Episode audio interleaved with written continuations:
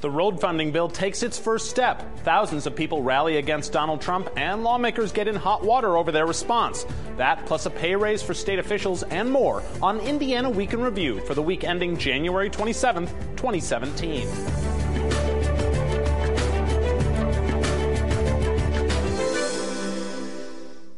Ice Miller is proud to support Indiana Week in Review. Ice Miller, with a 100 year tradition of learning what is important to clients and strategizing with them toward a common goal. Today, Ice Miller continues its commitment to help clients build, grow, and protect their interests. More at icemiller.com. This week, the House Republican road funding bill cleared its first legislative hurdle. Good morning. Around four dozen people, most of whom represented various stakeholder organizations, testified for more than four hours on the legislation, and that bill, which includes fuel tax increases and new vehicle registration fees, makes for strange bedfellows. Opponents include House Democrats and the conservative religious organization American Family Association of Indiana. We're concerned about this tax increase because we believe Hoosier families are still hurting from the last year, eight years of this economy that's been quite stagnant. And backing House Republicans in their road funding plan are union organizations, including the Laborers Union. With our 12,000 members, approximately 72% of our work in the last several years has been in the highway industry. This equates to about last year 9.5 million man hours. Um, so, as you well know, this this House Bill 1002 is very important to us as an organization, um, and we support this bill um, so our members can go to work. The House Roads Committee approved the measure largely along party lines. Should Republicans be worried that their typical base isn't backing them on the roads bill? It's the first question for our Indiana Week in Review panel Democrat Ann Delaney, Republican Pete Seat. John Schwantes, the host of Indiana Lawmakers, and John Ketzenberger, president of the Indiana Fiscal Policy Institute. I'm Indiana Public Broadcasting State House reporter Brandon Smith. Ann Delaney, the road bill is the GOP's signature legislation this session. How concerned should they be that it's drawing the ire of their base? Well, I think they should be concerned because it's going to draw the people's ire in addition, not just their base. I mean, it's one thing to have the tax increase on, as they're doing on gasoline and the fees, but they're talking about putting tolls on existing roads. And they're doing this because they're short of money to do the infrastructure. And they're short of money because they're cutting the corporate income tax in half. They've repealed the inheritance tax. They've repealed the inventory tax. What they've done is shifted the tax burden from the people who can afford to pay it to the people who can least afford to pay it, both with the gasoline tax and Mitch Daniels' sales tax increase. And it's not surprising that you're going to get opposition from the Democrats on that score because the tax system has been increasingly unfair. You're getting opposition from their base, as it were, because they don't believe the government should spend money on anything. And they don't care what the condition of the roads is. But you, you're going to have to do something with the way the Republicans have, have advantaged the well-to-do in our society before you tax the rank and file people in order to get any Democratic support on that. And I think that's going to be a problem for them. Should Republicans be worried, Pete Seat? Well, I think a lot of education is going to have to happen on this issue. We don't know that user fees will ultimately be what they what they decide to do. The governor has said that ex, that existing roads won't be tolled. That's off the table as far as he's concerned. As is bonding, which will likely be the Democrats' plan now that they're going to wake up and put something on the table, evidently next week. It's nice of them to before. show up to work, but um, at, the end of the day, you're going to have to have some education here. I think we can all agree that our infrastructure needs maintenance. It needs to be rebuilt in Sure. some places. Sure, so and we have to find a responsible way to do it. And I appreciate all the talking points that Well, you stop lobbed out, tor- Ann. corporate tax but it doesn't it doesn't close the gap. You're looking at a billion dollars a year. Corporate- the revenue does not add up, and we've got to find some way to do this. doesn't and that's add what they're up trying without to do. tolls either, Pete. And on top of that, you are cutting the corporate income tax in half. In half. That adds up. Okay? And so does the inheritance tax, and so does the inventory tax. You've chosen which way you want to go. You want to make Joe working class person pay more and the rich people pay less. That's your choice. And these talking points have done you so well in the last few elections. it happens to be the truth. It's not an alternative fact like you guys come up with all the time. John Schwantes, uh, groups like Americans for Prosperity have promised to fight this thing with everything they've got. They just ran a, a pretty successful campaign against Evan Bayh in this last election. Should Brian Bosma and other Republicans be concerned? You have to be concerned because every time you dismiss groups that say uh, you, you, think don't have the ability to affect uh, voter uh, choices at the ballot box. We've seen time and time again, you do so at your own peril. So you can't dismiss it. Uh, and I think that's why Brian Bosma has said on several occasions that one goal he has here is not just to pass this, because as we've said before with the supermajorities, really, it could be done. I mean, the, the, Democratic caucuses in the House and Senate can take the rest of the year off, and it really is immaterial in terms of the actual mechanics. But he wants he wants Democratic support for this, and and where this is one of those things where I mean I don't be shocked when I say there's some politics in, in, in, here because you know remember when we had the problems with I-65 and the, uh, the, the, bridge issues, right? Which is what really kicked off and the that's when discussion. and the Pence administration had already looked at thought, said we're not going to deal with it right away. We're, our funding is going to kick in a year, and it was under this incredible pressure from Democrats. You know, every day, unsafe roads, unsafe roads. We've got to right. do something. That's true. That's why there was there was, there was a response. But again, I think Hoosiers need to understand this is not about do we need to fix the roads because I think Scott Pelath and Tim Lanane in the Senate right. are as adamant. It is just about the, who, who pays, pays, for, it. it. The last thing I'll say is one the idea here is to let the motoring public understand where their tax dollars are going, and if you buy pay tax on fuel or you pay a fee for whether you have a regular a, a, traditional car or electric you know where it's going it's going to dedicated purposes if it's if it's general fund money the, the thinking is you know, you don't know where it's going. You don't have a sense of that your money is going to the purpose. Right. John Ketzenberger, um, the House Republicans, it's been pointed out, including by Brian Bosma, passed a gas tax increase last year. The Senate didn't go for it, and so ultimately it didn't pass uh, the whole assembly. But given that it clearly didn't affect House Republicans at the ballot box in November, is there any reason then for them to be worried in yes. the next November? Well, I think there is. Um, but I, I, also think that it's true that the structure uh, matters. And, you know, I think Ann raises some good points. The state has left a lot of revenue on the table because it has decided to reduce taxes in other areas. So it's a legitimate point to raise. But I think it's also a legitimate point by the Republicans who all along have said, look, you use the roads, you should pay for the roads, and that's not a bad option. Um, I think that the problem for them is you know, bringing that to, to bear and to, as John said, educate the public so that they understand that, that pay, pay to use philosophy. Tolling is really going to be a non starter, at least in terms of the near term, with this plan because it'll take a long time, even if they get permission to do tolling. So I think it's interesting that bonding has become such a terrible thing. Um, I think when you look at it from a global perspective and how you're going to pay for it and how you're going to fill that gap, the state with a AAA bond rating, with capacity, and the ability to do this could raise that money in a relatively inexpensive way if they make it part of the package. Um, so I think in the end you'll see some movement toward that. But right now it's pure politics, and unfortunately that's what uh, we're going to focus on for the next several months. I do think they'll get the package passed. Thousands gathered outside the state house this week to protest Donald Trump and Mike Pence's election. The ralliers ranged from young children to senior citizens, all promoting messages of equality on a variety of topics, including reproductive health care, women's rights, LGBTQ rights, and those of people of color. Some of the signs were aimed at President Trump and Vice President Pence. Among them were panels reading Love Trump's Hate and Fire Mike Pence, an old favorite in some parts of Indiana. The event was organized as a sister rally to the Women's March on Washington and was one of hundreds of similar gatherings which drew millions of people across the country and the world. Pete Seat in the wake of modest attendance at the inauguration? Could these rallies have an impact on the political landscape? Well, as someone who was at the inauguration and found himself trapped in the protest in D.C. just trying to get a bite to eat, um, I'll, I'll say first, it doesn't matter if there were five people there or five million, Donald Trump is still president of the United States. So that's irrelevant. Um, what is relevant, I think, is that Democrats, and in fairness, it wasn't just Democrats at these protests, rallies, whatever you want to call them. There were some Republicans there too. Um, but I think the Democrats are trying to replicate that magic that the Tea Party had after Barack Obama was elected, you know, in 2008 or 2009, 2010. And they're trying to find their version of that to push back against Donald Trump. Uh, whether they're going to succeed is, is to be seen. Um, but, you know, this, this argument about crowd sizes is completely irrelevant. So then why did Trump raise it? why did he send his press secretary out there to lie about the numbers? It's because his ego is just out of control. Or he likes that to issue get the aside, ire of the media. That issue is well, the media is the creature that made him.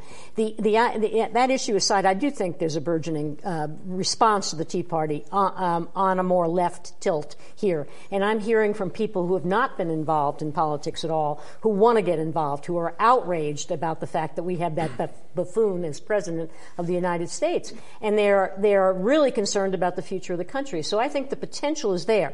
Now, the Democrats have to cut, put forth a program that starts with economics and then goes into a lot of these other issues in counter to him. And I think they can do that. And when they do that, and you look at the juxtaposition of the two positions, I mean, tweeting it out in the middle of the night for policy after he watches some late night show and gets outraged about something, it's, re- it's, it's absolutely absurd that that is the leader, that person is the leader of the free world. And I think there's enough outrage out there that it will make the Tea Party response to a black president look like chicken feed. It's certainly the beginnings of something, perhaps. How do you make it sustainable? Pragmatism. I think the, the country is ready and waiting for a pragmatic approach to governance. I think we're tired of the ideology. We're tired of the you know pure poli- pol- political plays. Um, and I think that uh, the group, whatever it is, uh, but if the Democrats want to sustain the movement, if um, the people involved in those marches want to sustain the movement, they'll go for pragmatism over politics, and I think that can win the day. Can pragmatism over politics excite people? That's the that's the question because it's great to get the headlines and be self-congratulatory if you're a protester and say, "We look, his crowd, our crowd, we're we're good." But if it isn't sustainable, then it, it's all for naught, really. And that's uh, it, one thing that uh, you saw at the rally in Washington and some of the other ones around the country were organizers out with notebooks and, and devices saying, okay, can we get your name? Can we get your address? Can we get your phone number? Because we don't want this to be the proverbial right. flash in the pan. And so they're talking about doing the so called, and again, this is a model. The Tea Party, I guess, if, if imitation is the sincerest form of flattery, flattery, the Tea Party should feel pretty good because they want to start having the living room parties where people in the neighborhood say, oh, I didn't know Joe two streets over thinks the way I do, and pretty soon you do have a potent force politically. And they also want a, a lot of these people, women and others, to start running for office at right. lowest levels. Right. So the answer to the question is does it excite people? I don't know if it's sustainable. It, that, that's the question. Are we is our society such now that it's you know, anger today onto another topic tomorrow, in which case it means nothing? Or if this is actually sustainable, then it, and that's that's why the, I think pragmatism the is pragmatism. sustainable. Yeah, I think by too. definition it's sustainable, and I think the outrage it flashes so easily and quickly because of the way it's delivered um, does wear out people, and I think well, and that's what'll keep it. That's that might do a fair amount to keep this on the front burner it, with people well, taking also offense you, at some of the comments. If you start talking about starting out with election reform, I mean, the districts that have been drawn are ridiculous. If you start out with things like that, but the that problem, get people but, involved. But, but, again, the problem is that's an that's election reform is not one that grabs a lot of eyeballs. That's right. But on the other hand, you're coming up on an election here in 2018. Now, I know the Democrats have more to lose on that, but the Republicans that are linked with Trump at that particular point, and believe me, they will all be linked with Trump are going to have a problem. And when they have a problem there, one of the, one of the issues Democrats can raise on that is the reason that you're feeling impotent is because the system is rigged against you. And Republicans have done that deliberately. You know, and that's the point that has to be driven home and made is that this is not something that occurred in the last two election cycles.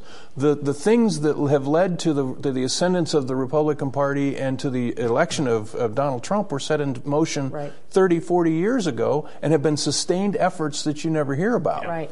That's right. Time now for viewer feedback. Each week we pose an unscientific online poll question in conjunction with our Ice Miller email and text alerts. This week's question Will the Women's March rallies across the country and the world have a significant impact on this nation's political future?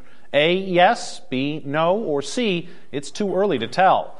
Last week's question, given all the controversy surrounding Donald Trump, will Mike Pence become president before the end of 2017? 34% say yes, 66% say no. If you would like to take part in the poll, go to wfyi.org slash IWIR and look for the poll. A pair of Hoosier lawmakers' response to the Women's March prompted outrage this week.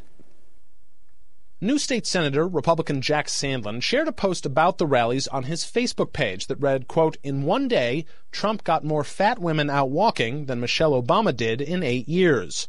Sandlin said the post does not represent his views toward women and that it is, quote, unclear how it appeared on his page. In the House, Republican Jim Lucas shared a post showing a police officer pepper spraying a young woman in the face with the caption, Participation Trophies now in liquid form and he had a series of past posts that drew outrage as well, including one that showed a photo of a woman in a car trunk with the words, Want to know who loves you more, your wife or your dog? Lock them both in your trunk and see who's happy to see you when you let them out. The Indiana Coalition Against Domestic Violence called for Lucas to lose his leadership post. Instead, Speaker Brian Bosma brought Lucas in for a kumbaya session with the coalition. John Ketzenberger, did this deserve more than a talking to behind closed doors, particularly for Jim Lucas? I'm thinking that they wanted to take him out to the woodshed and, and beat him up pretty good because uh, what they did was not very smart, and it does reflect poorly on the caucuses. Uh, and I think that the leadership understands that. Uh, you know, I think in, in the case of leadership with, with Representative Lucas, um, I imagine they at least threatened his position in the, in the caucus. And, and if they had taken it away, I don't think that would have been too extreme. Look, I think that um, these things were, were not very smart. Um, they should be uh, more savvy and smart than that. Um, certainly, I would hate that they'd hold those views, but to broadcast them on public social media uh, is not very smart. Uh, and I think that the response to that um, should be as forceful as possible because it was poor judgment. John, a, a a Nebraska lawmaker actually stepped down over one of his social media posts in, in, response to the Women's March, though his was perhaps a little more extreme than anything we saw from Lucas or Sandlin. But uh, are you surprised at the relatively mild response that this one got, at least from the leadership? Uh, I think leadership might quibble with the notion that it was um, a mild reaction.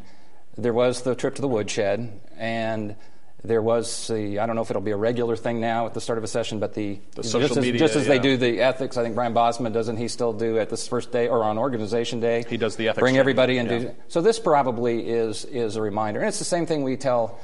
I tell my teenagers that uh, you know, believe it or not, a future employer may actually see all this stuff that's on the World Wide Web. They call it the World Wide Web for a reason. And, and the same thing, apparently, that teenagers have grasping all over the country sometimes creeps into uh, general assemblies as well. But teenagers are young and they don't have the judgment. These are elected officials. Oh, I- and the thing that's worse about the fact, it, it seems to me it's worse that they think this. And they do think this. They're obviously two very insecure men who think that the role of a woman should be in the home, keeping her mouth shut, taking care of her hubby, and having babies, and anything else is threatening. And that is a window to their soul. And the fact that they weren't disciplined more severely, it seems to me, is a window to the caucus soul. And that is a very, very destructive. Any women who vote for either of these two misogynists ought to have their heads examined. Brian Bosma said that uh, when he did that social media training with his caucus in the wake of this, that he said, rule number one, you are not Donald Trump. But given the success of Donald Trump, is that necessary? Like, if you were a lawmaker and looked at what Donald Trump says and does, why would that be a disincentive for you? Well, uh, Ann's uh, tirade of name calling there uh, aside, I would say that Tirade people. of name calling. Yeah, well, you, you just called you, misogynists. you just They called are. them everything under the sun. No, I and called them the, bottom line misogynists, is, which is what they are. give me a second. The bottom line, Anne, is that people are allowed to make mistakes. And I don't know, you know, look. That's a mistake. It was a And they- mistake to post it. They we believe it. immediately when someone when someone in an elected position and i understand there's accountability there should be. But when someone that's in elected office makes a mistake we immediately go to the the worst possible outcome for what it could be and what their motives were. Jack could have simply misshared something. I've done it. I've accidentally clicked the share button realized it and gone and deleted it. It happens to people i don't know how often you the use mistake, facebook but it happens The mistake is not the posting. The mistake is believing. That's the mistake, and that's not forgivable. That's not something where you just hit the wrong button. and the you don't stuff know that Jim believes Lucas that because said. of a mistaken post you, you, You're assuming me? that. Well, he put it out there. Whether he put it out there to his best friend or the world is not relevant. That is what he believes, and that's what's not Well, it just shows how social media look at the fake news and all of everybody were, uh, um, was so quick in the election to put on pass along. Look what I just saw reported about, whether it's from Macedonia or Pluto or Mars, and it, but it shows that it can bite you. Yeah. You know, it, it, there's what may you may get a laugh out of and you may see as politically advantageous to, to spread to your friends in the one setting may well come back. All right. Democratic U.S. Senator Joe Donnelly this week announced he'll vote against Donald Trump's nominee for Education Secretary. In a video, Donnelly says Betsy DeVos lacks a commitment to public education. I'm concerned she will not prioritize efforts that are important to Hoosier families, such as expanding access to early childhood education, improving our public schools, and empowering student borrowers and reducing federal student loan debt. DeVos is a prominent Michigan Republican who has garnered wide support from Republicans in Congress, including Indiana's Luke Messer and Todd Rokita.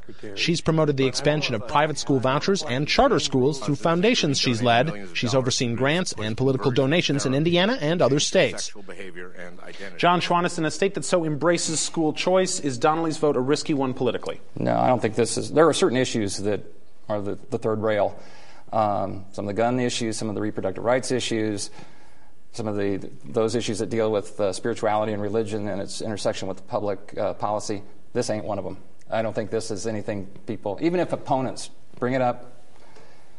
I mean, this is people were laughing and chuckling during our hearing when she, they were asking about guns yeah. within uh, the, the, the school, and she said, school. "Well, there are grizzly bears out there." So I don't know, unless this no, is going to be an think it'll a increasing problem. theme with Joe Donnelly, who's up for re-election in 2018. How will he handle having to be a lot more forceful in opposition to the president? Is he doing okay so far? I think so far he has. He's staked out strong positions in his first term. Um, he's, you know, the veterans issue in particular, he's worked that very well.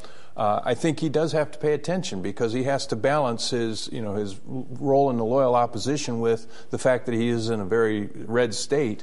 Uh, but so far, so good for Joe Donnelly, I think. Yeah, I, I think he deserves a lot of credit for this and his earlier positions as well. Uh, and I think you're going to see more of that because Joe's a very thoughtful person. He's interested in what's best for Indiana. He's not interested in the political rhetoric that comes from these people. She's a billionaire, so therefore she must know how to run education policy. She doesn't know anything. She didn't even know there were special education courses out there. I mean, how do you put somebody that ill qualified? Well, I take that back. We have a president like that, don't we? Well, how do you appoint somebody as ill qualified for the position as she is? I think Joe is exactly right, and I think it's going to redound to his credit. Republicans will try to throw a lot at Joe Donnelly in the next couple of years. Do you think this will be one that sticks? Possibly. I, I think it's a misguided vote, just like his vote for Obamacare and a whole litany of other votes that he's taken over the years. But this is Betsy DeVos is someone who has fought for school choice, fought for low income children around this country to have the education that they deserve, and she's going to be a great Secretary of Education. Yeah, we don't have any All right. accountability on any of those initiatives. do we? Moving on, a Senate lawmaker this week proposed significant pay raises for statewide elected officials. GOP Senator Randy Head's legislation, heard in committee this week, would raise the governor's salary up to $141,000 a year, a 16% increase. Other statewide officials, including attorney general and auditor, would make about $120,000, increases of anywhere between 26 to 52%. At the committee hearing, Head said he worries the current salaries will drive away talent from public office. But the bill has drawn scorn and even outrage, particularly as the legislature debates tax increases to pay for roads. Head says he'll change the bill to a study committee on the topic. He says he needs a, quote, better factual foundation to advance the pay raises. Ann Delaney, are our state officials underpaid? Our state employees are underpaid. I can't tell you the number of people I see in bankruptcy who are full time employed by the state of Indiana making twenty, twenty-five thousand dollars a year. Our state employees are underpaid. Are our state elected officials underpaid? Yeah, they are. But I would be a lot more sympathetic to this if they also included the people at the bottom of the scale who are under not only underpaid, they qualify for welfare. Pete, is this the uh, is this one of those good idea bad year kind of uh, bills? I think Speaker Bosma or someone actually essentially said that, that this isn't the time for this. But it is a topic worthy of discussion. I remember in college in Tucson, Arizona, they wanted to raise the salary of the mayor from 36,000 to $48,000 a year, and it got shot down twice. And you wonder why it's lawyers and retired people who run for office, because they're the only ones They're who can not afford lawyers it. running for office. There are only four in the General Assembly. Remember when lawmakers were making eleven thousand dollars a year, and people tried to raise it to fourteen, and people you would have thought the sky was falling. Sure, they need more money. I mean, that's an honorable profession, and we should treat it like an honorable profession. Finally, Planned Parenthood of Indiana and Kentucky CEO Betty Cockrum announced this week that she will step down this summer after leading that organization for 15 years. What would be an appropriate farewell gift to Betty Cockrum from Indiana, Pete Seat? Uh, maybe a framed photo of Mike Pence taking the uh, vice presidential oath of office. But in, in all sincerity, I wish her the best. I, I think the, the Stop the War on Planned Parenthood has made a huge difference, not only for for uh, uh, poorer women in terms of edu- uh, in terms of health care, but also in, in the uh, narcotics epidemic we've had in rural Indiana. They've been so instrumental in that. It's a very tough job. She deserves an awful lot of credit for the amount of good that she's done over those years, and a lot of personal sacrifice on her part. John Ketzenberger. I think to that point, I think she'll take a little quiet in her neighborhood from the people who've been protesting for so long. Right. Um, so that would be a, a nice gift for her. It's interesting, though, now that we have Trump, the first thing he did was take away contraceptives for third world countries. So we'll have more abortions there, thanks to the right John- to life. She has, she has witnessed uh, a bit of a sea change in that the courts have actually sort of shifted the Sided momentum back the other direction, which we have not That's, seen for a while. that's Indiana Week in Review for this week. Our panel is Democrat Ann Delaney, Republican Pete Seat, John Schwantes of Indiana Lawmakers, and John Ketzenberger of the Indiana Fiscal Policy Institute.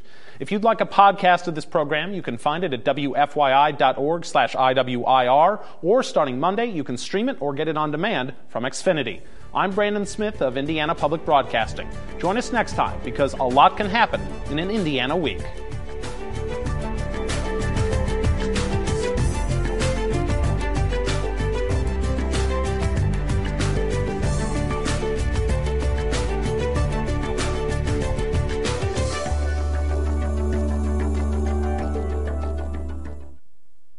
Ice Miller is proud to support Indiana Week in Review. Ice Miller, with a 100 year tradition of learning what is important to clients and strategizing with them toward a common goal. Today, Ice Miller continues its commitment to help clients build, grow, and protect their interests. More at icemiller.com.